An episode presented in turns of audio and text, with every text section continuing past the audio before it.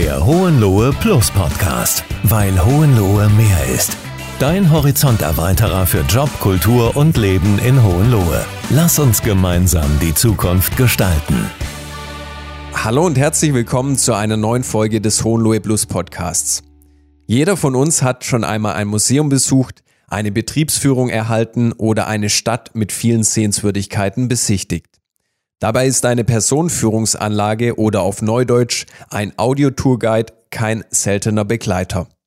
Als Gast darf ich heute Anna Kolmer und Jonas Bayerlein begrüßen. Sie sind Geschwister und führen zusammen die BMS Audio GmbH. Die Schwerpunkte der BMS Audio GmbH sind Personenführungsanlagen und mobile Lautsprecheranlagen. 2017 kamen Jonas und Anna auf die Idee, eine App zu entwickeln, die alle Funktionen eines Tourguide-Systems auf dem Gerät vereint, das inzwischen fast jeder in seiner Hosentasche hat, dem Smartphone.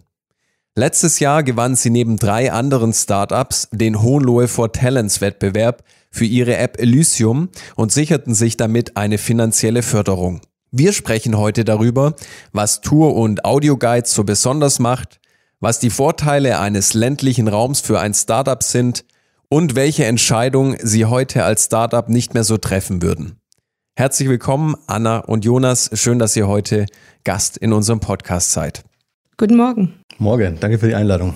Wenn ihr euch gegenseitig eine Eigenschaft zusprechen müsstet, die ihr an dem, an dem anderen sehr schätzt, welche wäre das und in welcher konkreten Situation, wenn ihr hier zusammenarbeitet, spürt ihr diese Eigenschaft besonders? Jonas, wenn du vielleicht beginnen möchtest. Ja, also es ist mir immer, es haben über die Jahre immer mehr aufgefallen, dass die Anna und ich von unseren Charaktereigenschaften doch recht unterschiedlich sind, aber uns dadurch sehr gut ergänzen. Mhm. Also die Anna würde ich jetzt mal einschätzen, ist sehr, wie nennt man das, also sehr mit sehr viel Elan und sehr viel Emotion bei Sachen dabei, ja.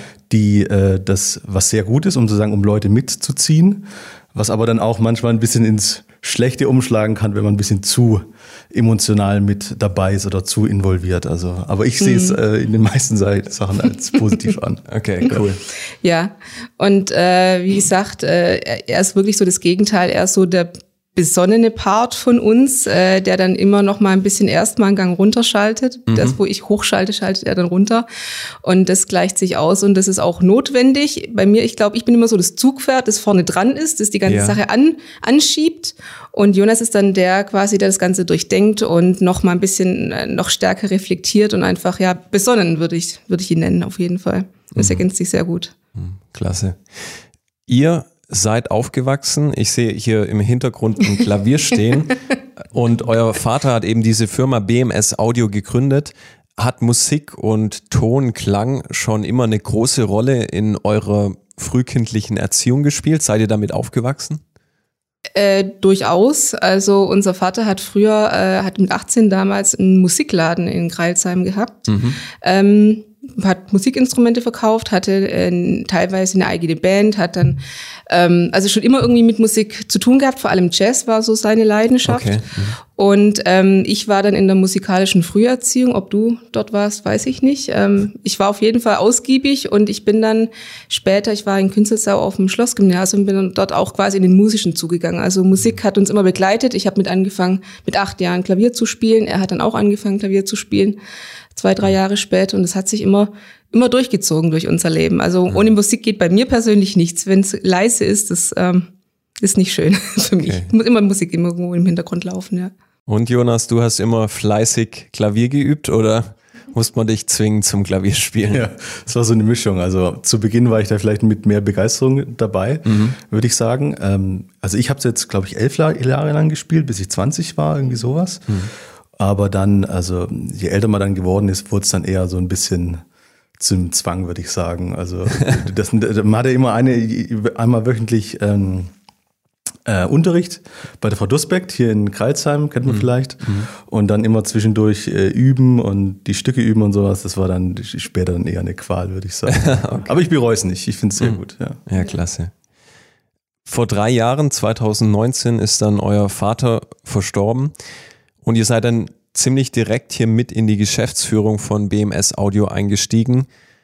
Was war das damals für eine Situation? Seid ihr da so ins kalte Wasser geworfen worden oder war das schon etwas, das sich, also dass ihr vorher schon in diesen Prozess mit reingenommen wurde, der Geschäftsführung? Ja, also es ist so, dass wir, also Jonas ist seit 2016 äh, im Vertrieb dabei und ich bin Mitte 2018 dann fürs Marketing dazugestoßen. Mhm.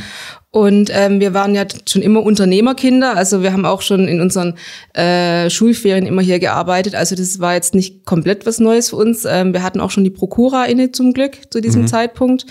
Ähm, es war auch angedacht, aber erst so für vier, fünf Jahre später, dass wir das dann übernehmen.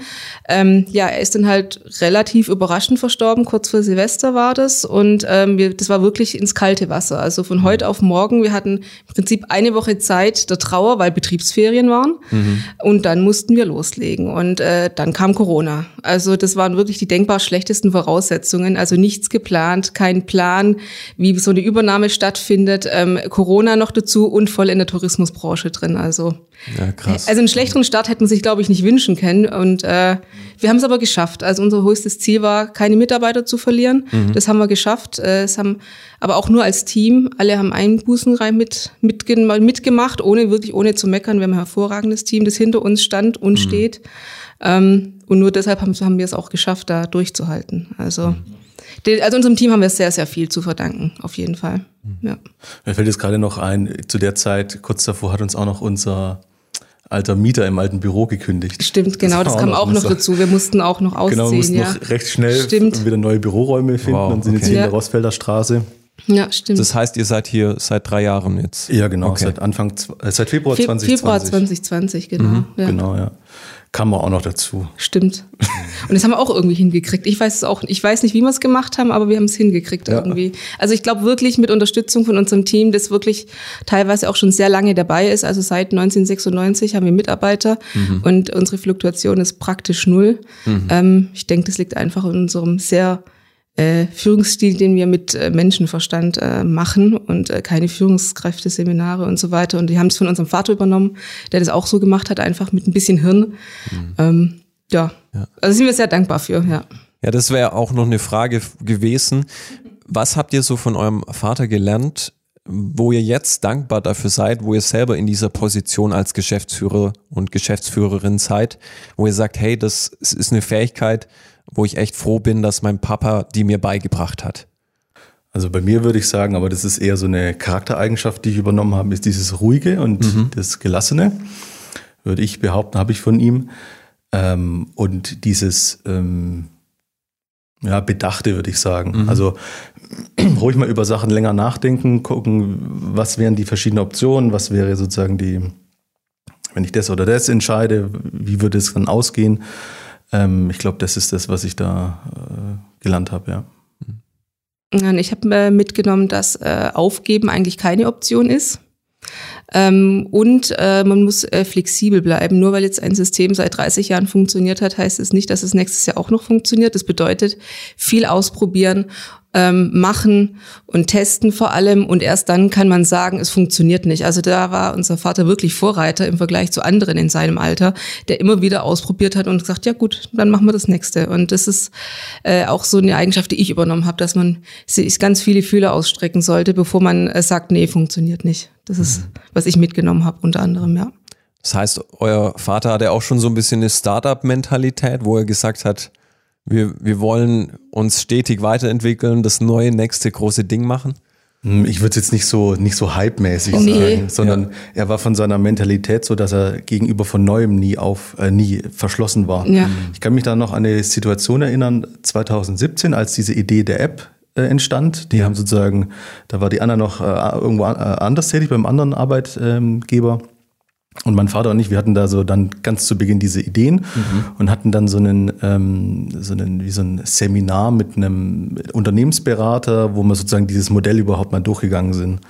Und ich weiß noch, am Ende war so, war das Seminar ähm, fertig und alle sind so wieder losgegangen und haben zusammengepackt und mein Vater ist irgendwie schon gegangen ins Auto und dann habe ich mich noch mit diesem Seminarleiter unterhalten. Dann hat er gesagt, er, er findet es, also er hatte gesagt, er findet es schon erstaunlich, dass dieser, dass unser Vater, der war dann schon über 60, in diesem Alter noch sozusagen ähm, die Denkweise hat zu sagen, jetzt gibt's hier was Neues, ein komplett neues Businessmodell und ist dazu bereit, sozusagen dieses, dieses Geschäft der BMS Audio komplett zu drehen, von, wo man sagt, von der hardwarebasierten Tourguide-System zur, zur App, dass er sozusagen in dem Alter noch dafür offen ist und sagen, jetzt möchte ich das nochmal umstrukturieren, weil das mhm. einfach die Zukunft ist. Mhm. Bevor wir jetzt ein bisschen tiefer auf die App noch eingehen, wäre es für unsere Zuhörer auch noch interessant, ein bisschen den Markt der Personenführungsanlagen zu verstehen. Also das beinhaltet einmal natürlich Audioguides, die man selber hören kann und es gibt ja auch noch so Tourguide-Systeme, wo eben ein Tourguide über dann diese Anlage verstärkt wird und man sich über eine größere Fläche zum Beispiel verteilen kann. Gerade in lauten Innenstädten wahrscheinlich sicher sinnvoll.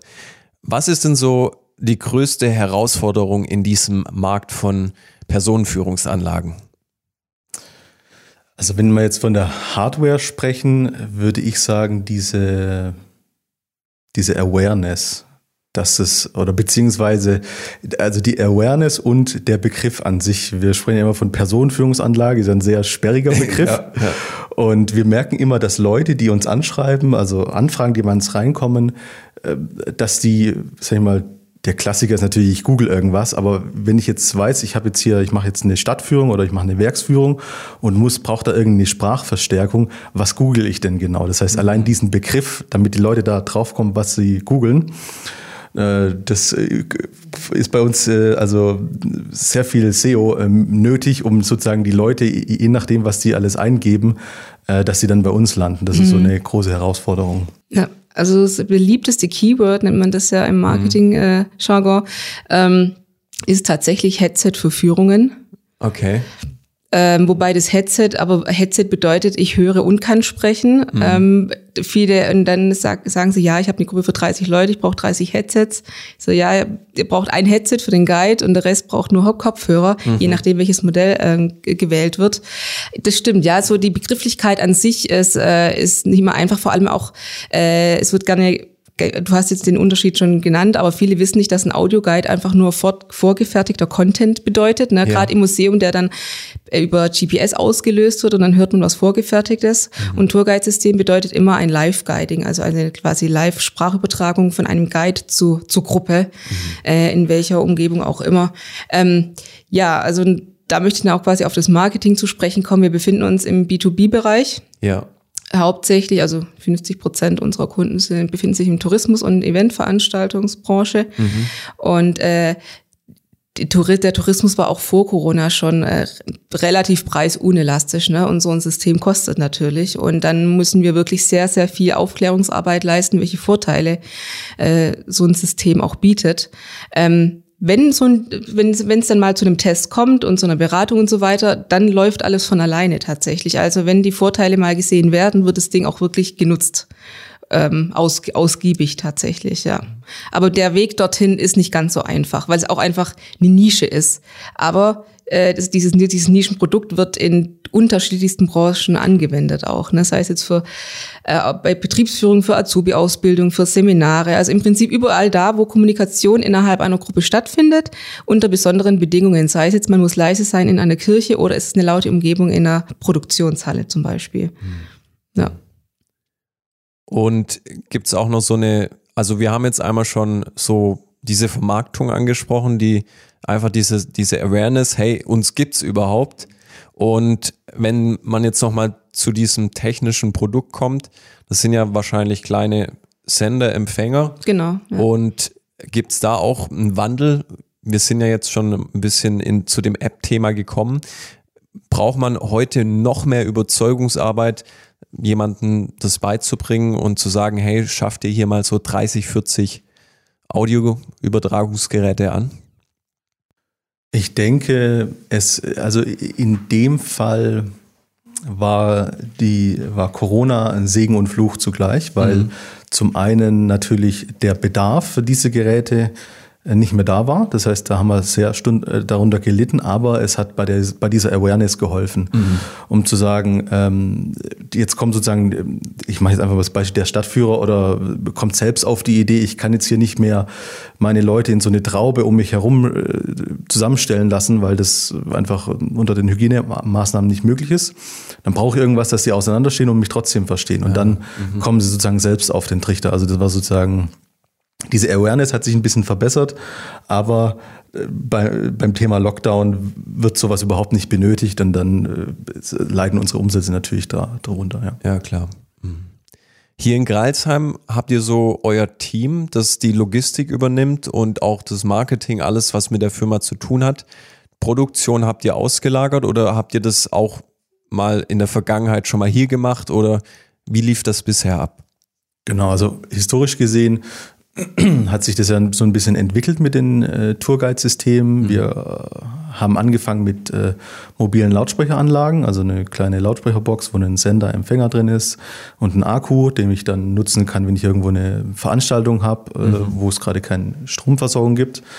Und dann wurden diese Tourguide-Systeme mit dazugenommen und ähm, jetzt fokussieren wir uns hauptsächlich auf die Tourguide-Systeme ähm, und die werden sozusagen in Asien für uns produziert. Das heißt, ja. wir haben dann einen Produzenten, der das äh, für uns macht äh, und wir importieren die dann und gelten dadurch dann als, als Hersteller sozusagen, weil es unter unserer, unserer eigenen Marke läuft. Ähm, bei den Lautsprechern war es dann äh, zeitweise so, dass wir die auch äh, in der EU haben produzieren lassen, in mhm. Polen mhm. oder Frankreich.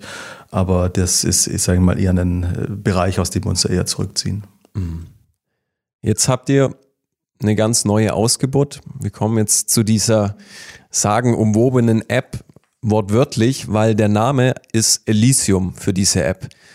Und Elysium kommt aus dem Griechischen und heißt so viel wie Insel der Seligen. Ich denke auch mal, dass ihr vorher recherchiert habt, was dieser Name bedeutet. Und auf diesen elysischen Gefilden werden jene Helden entrückt, die von Göttern besonders geliebt wurden. Und deshalb meine Frage, ist das so ein Zustand, den ihr erreichen wollt, wenn Nutzer eben diese App benutzen? So eine Art Entrückung?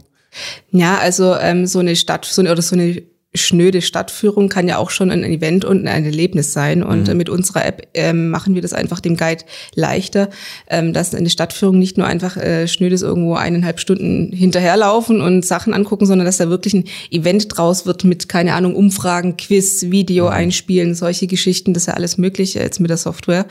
Und dass das wirklich auch ähm, ja noch ein bisschen mehr ähm, auch Kultur näher bringt. Also auch vor allem gut, junge Leute sind jetzt ja wieder auf den Trichter gekommen, auch durch Corona. Ne? Ja.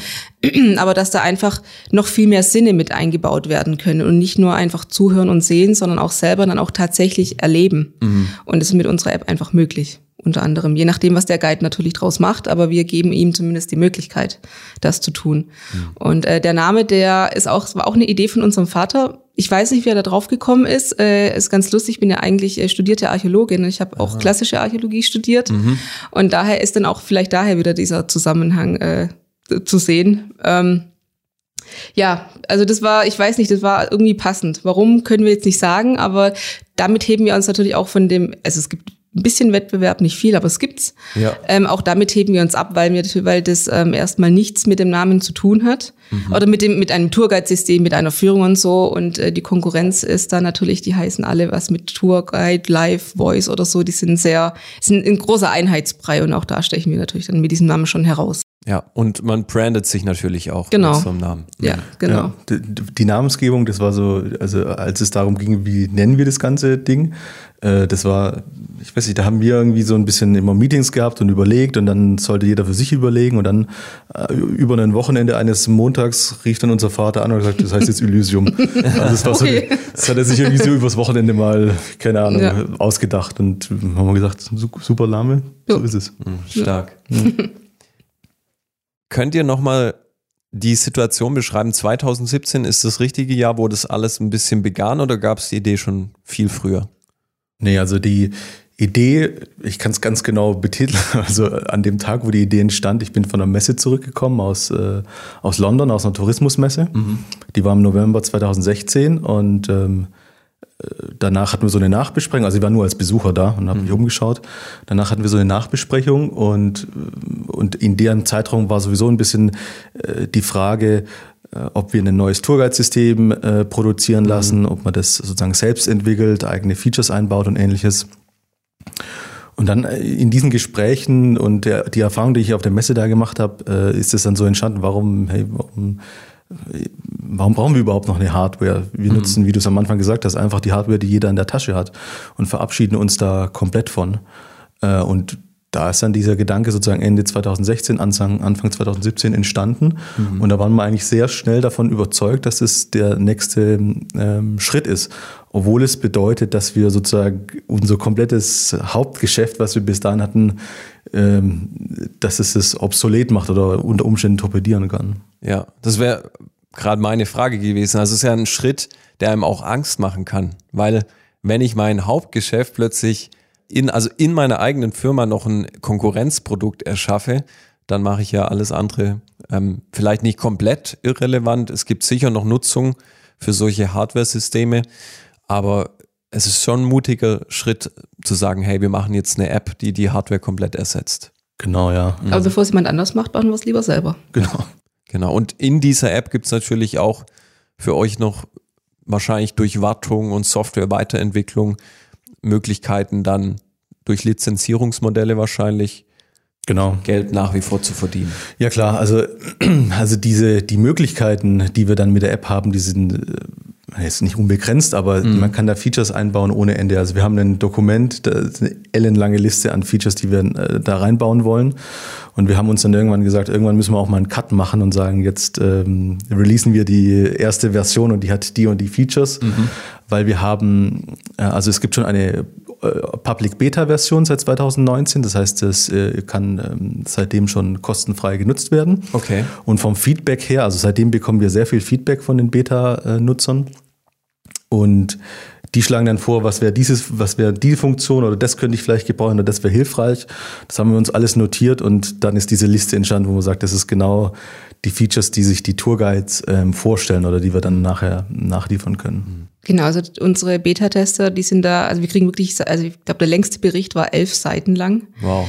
Ausführlichst, ähm, was gut war und äh, was man noch, was uns noch gewünscht würde, wie das Feedback von den, von deren äh, Testern dann war. Also ich glaube, es gibt selten die Möglichkeit, dass ein Endanwender so sehr mit seinem potenziellen neuen Arbeitsmittel äh, dran mitarbeitet. Mhm. Und äh, also das Feedback nutzen wir auch. Also ein Beispiel in der, in der Pandemie ist entstanden. Wir haben ähm, zunächst nur äh, eine, eine Gruppenbildung über QR-Code gemacht. Das ja. heißt, ähm, der Guide scannt dann die, die QR-Codes, die halt auf den Smartphones der Gäste produziert, produziert wird, wird abgescannt. Mhm. Aber dann muss man natürlich nah ran wieder. Ne?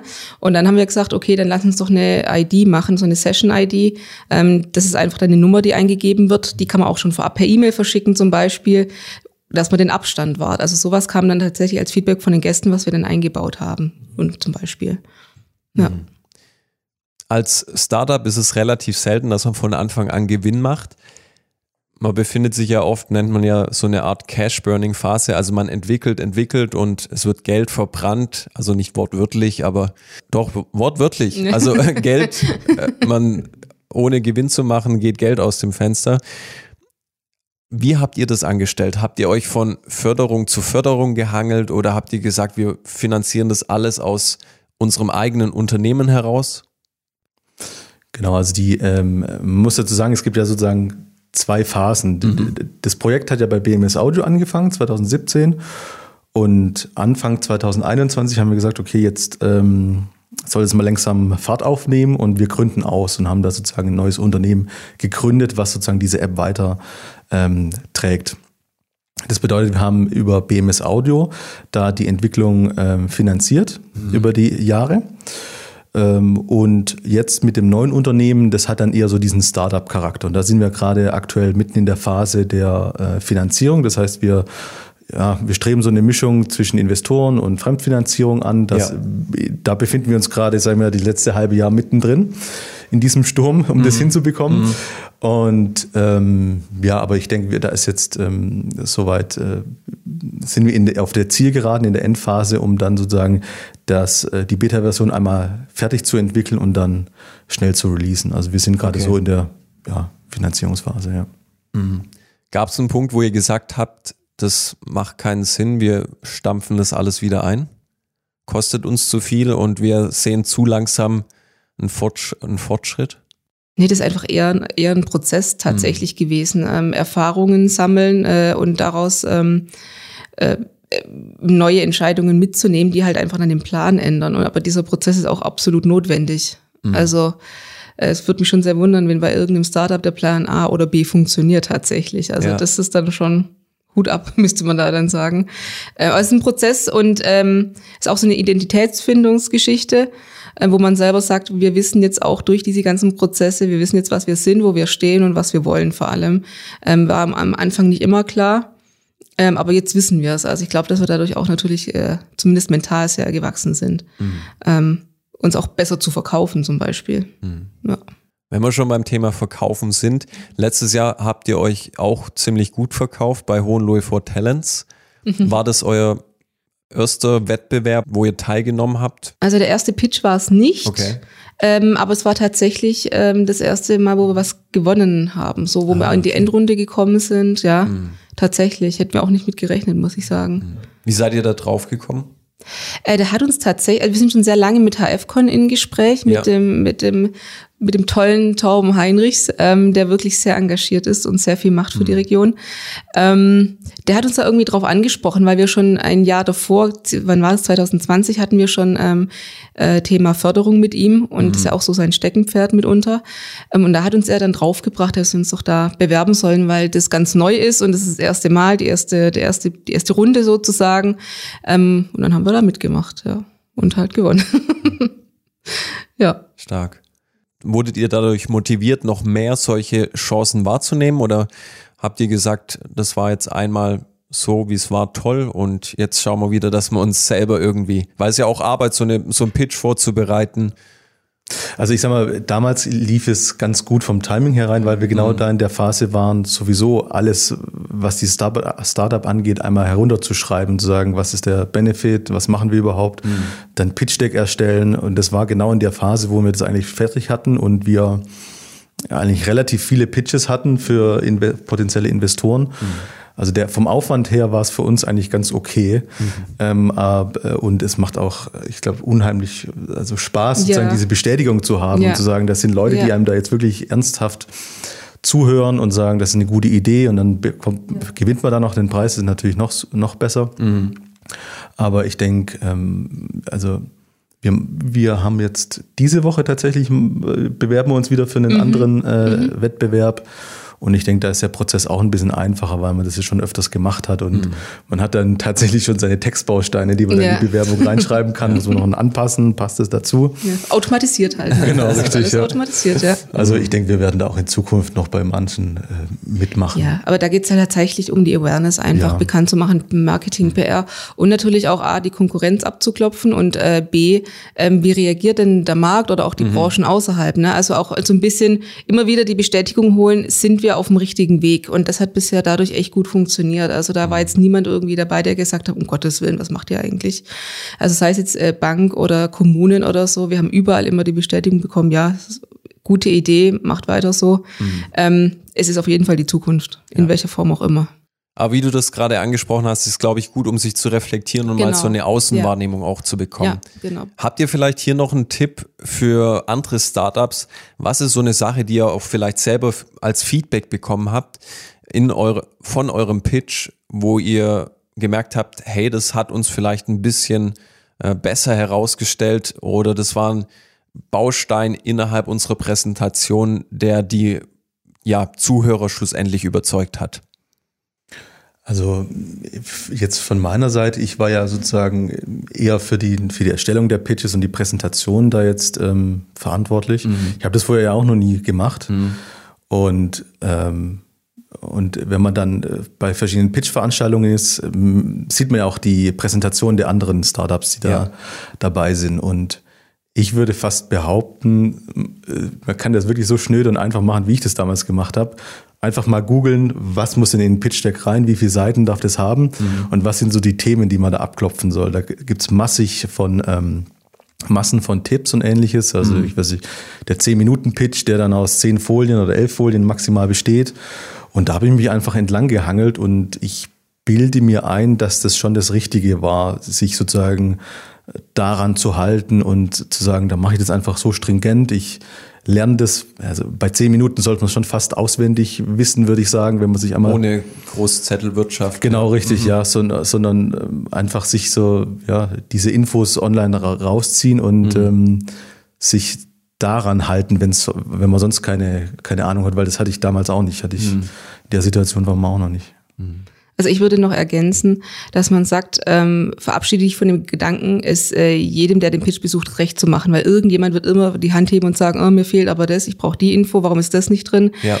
Ähm, und daraus ist hat für uns resultiert, authentisch sein und bleiben vor allem und dich nicht verbiegen.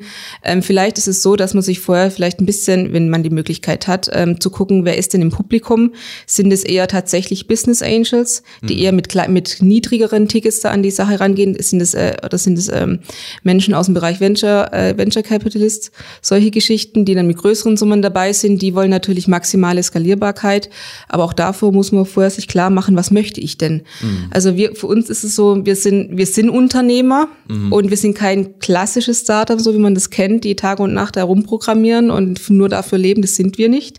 Und unser Ziel ist auch nicht, das nächste Unicorn zu werden. Das kann man sagen, ja, ist ein bisschen anspruchslos. Nee, wir möchten ein nachhaltiges, gesund wachsendes Unternehmen aufbauen, das äh, Arbeitsplätze schafft, auch hier in der Region und vor allem die, die Menschen vernünftig bezahlt. Oder besser sogar. Das ist so unser Ziel. Und ähm, da muss man natürlich dann ganz anders herangehen an die, an die Pitches. Und wir haben jetzt daraus gelernt, ähm, ja, man kann es nicht allen recht machen. Mhm. Bleib so wie du bist, ganz wichtig und hör nicht immer nicht immer auf alle alten Hasen, vor allem weil auch einfach inzwischen meiner Meinung nach so ein Generationenkonflikt herrscht, weil wir ich behaupte, dass wir zwei zu einer Generation gehören, die sich nicht mehr über den Job definiert oder definieren muss oder auch möchte, mhm. sondern wir definieren uns tatsächlich über eine Work-Life-Balance und ja, viele Startups gehen in den ersten drei Jahren zugrunde an diversen Dingen, aber nicht an der ausgeglichenen Work-Life-Balance. Das ist das, was wir gelernt haben. Unser, beste, unser Vater war das beste Negativbeispiel. Er hat sich, er hat sich zu Tode erarbeitet, unser Vater. Und diesen Fehler machen wir nicht. Punkt. Und da, man kann noch äh, ein Investor ankommen, der sagt, ich lege euch so und so viel auf den Tisch. Nee. Das, äh, da muss man sich mal, da muss man schon sich selber treu bleiben und morgens noch in den Spiegel gucken können. Und das, das haben wir draus gelernt, ja. Stark. Wenn ihr vielleicht nochmal so, um das Startup-Thema abzuschließen, zurückschaut, nochmal so einen Tipp geben könnt. Was ist so ein Fehler, den ihr in eurer Laufbahn als junges Unternehmen Elysium gemacht habt, wo ihr sagt, hey, den hätten wir auch vermeiden können? Also ein Fehler. ja, da fällt mir spontan unsere, unsere Vertragsgeschichte ein. Oh ja, das ist oh ja. Das war ein Fehler, aber naja, ähm, einen konkreten Fehler, den wir gemacht haben, also es war Mitte, Ende letzten Jahres, hat sich so ein Deal ange, angebahnt mit einem potenziellen Investor, der dann leider sehr kurzfristig geplatzt ist. Mhm. Und wir haben dann so, haben angefangen, also wir hatten schon einen Notartermin und haben äh, Verträge aufgesetzt, zusammen mit einer Anwaltskanzlei, die darauf spezialisiert war. Und äh, die Verträge waren dann fertig und dann ist dieser Deal geplatzt, aber die Kanzlei schickt natürlich trotzdem eine Rechnung. Ja, das heißt, das war so ein Fehler, den wir da gemacht haben, nicht zu schauen, was gibt's denn da online für, für Content, den man so, der auch gut durchdacht ist. Und erst später sind wir dann drauf gekommen, dass es da vom äh, BAND, das ist der, äh, der Verband Deutscher Business Angels. Business Angel, genau, die mhm. haben so eine Kooperation mit dem Startup-Verband äh, Deutschland und die beide ähm, sprechen sich immer ab und machen so, also erstellen Dokumente, Vertragsdokumente, die für jegliche Art von Startups interessant ist, die man dann nutzen kann. Die sind auch sozusagen von beiden Seiten, Business Angel und Startup-Seite, durchdacht ähm, und es ist alles drin, was man braucht.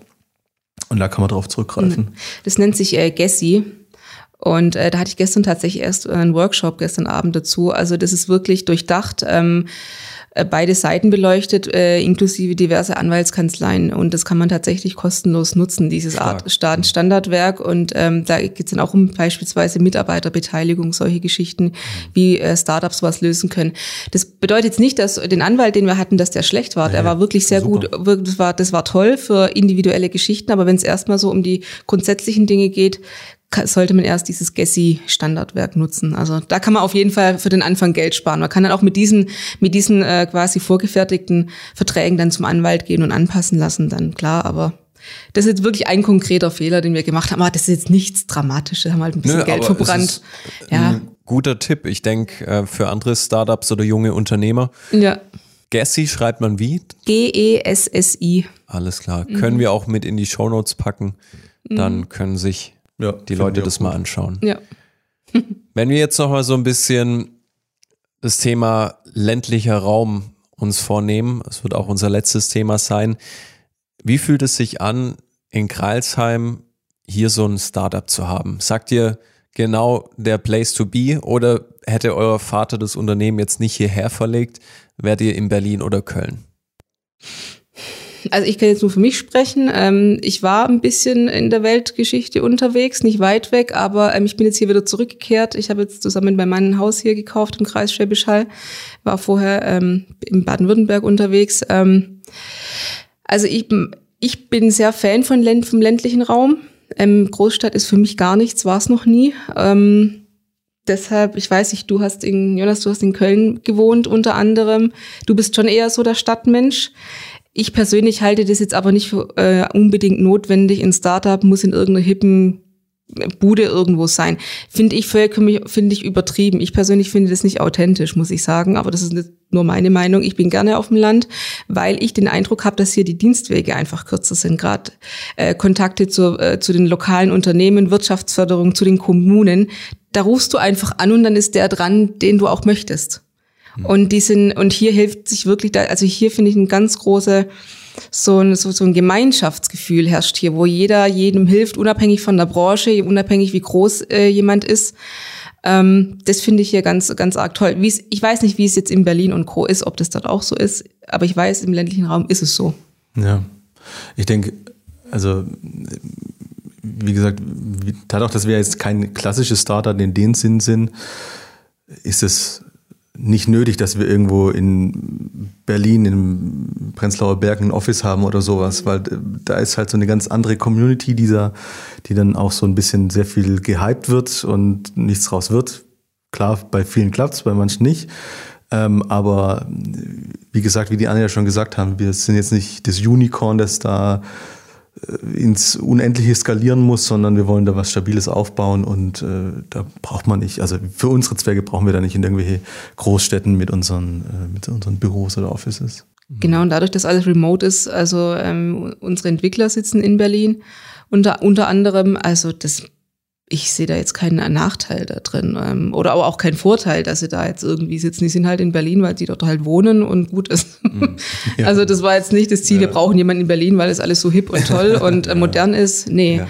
Und ähm, also gerade die Hohen, also jetzt so äh, Hohenlohe hängt teilweise auch schon noch ein bisschen hinterher, was so Start-up-Geschichten angeht. Und auch da ähm, hoffen wir, dass wir da irgendwie weiterhelfen können, weil wir halt da mitten mit drin sind. Und äh, da versuchen wir auch die, die Zusammenarbeit mit Hochschulen, mit den Kommunen da äh, zu fördern, dass man quasi auch, dass da so eine ähm, Symbiose draus entsteht. Dass man nicht immer nur nimmt, sondern auch geben kann. Und wenn es einfach nur die Erfahrung ist. Ähm, Klasse. Mhm. Ja. ja. Wobei jetzt so mit Hohenlohe for Talents, das war ja schon mal ein guter Schritt in die Auf jeden Fall. Richtung. Ja, kann ich nur jedem empfehlen, sich da zu bewerben. Ja. Klasse. Ich bedanke mich an der Stelle schon mal ganz herzlich und die Aufgabe, die wir jedem unserer Podcast-Gäste eigentlich stellen, ist die, in einem Satz zusammenzufassen, wenn ihr jemand überzeugen müsstet, hierher zu ziehen. Was ist das, was euch hier so begeistert, dass ihr sagt, jemand anderes könnte damit überzeugt werden. Der Bürgermaultaschenfabrikverkauf hier ums Eck. Stimmt. Klasse, genau. das überzeugt mich auf ja, jeden Fall. Tatsächlich, ja. ja, durch meine Mitarbeiter aus Leipzig kommen auch hierher wegen den Bürgermaultaschen. Also, der perfekte Grund hierher zu ziehen nach ja. Hohenlohe. Hey Anna und Jonas, dann ganz herzlichen Dank an dieser Stelle. Wir wünschen von Hohenlohe Plus natürlich euch alles Gute für die Zukunft, für euer Startup. Und ich denke, wenn unsere Zuhörer, wenn da auch junge Unternehmer, Startups dabei sein sollten, die vielleicht noch irgendwie eine Frage haben, dürfen sie sich über LinkedIn oder so wahrscheinlich auch Natürlich. Klar, direkt jederzeit. an euch wenden. Mhm. mhm. In diesem Sinne sage ich Tschüss, bis zum nächsten Mal Und wenn Ihnen dieser Podcast gefallen hat, dann dürfen Sie den gerne abonnieren in Spotify oder in der Apple Podcast App und uns natürlich auch fünf Sterne dalassen. Ciao. In Hohenlohe findest du nicht nur einen neuen Job, sondern auch gleich eine neue Heimat. Wenn du Fragen hast, schreibe uns gerne eine E-Mail an info at hohenlohe.plus. Wenn dir diese Folge gefallen hat, dann abonniere den Podcast, lasse uns eine positive Bewertung da und erzähle deiner Familie und Bekannten davon. Bis zum nächsten Mal.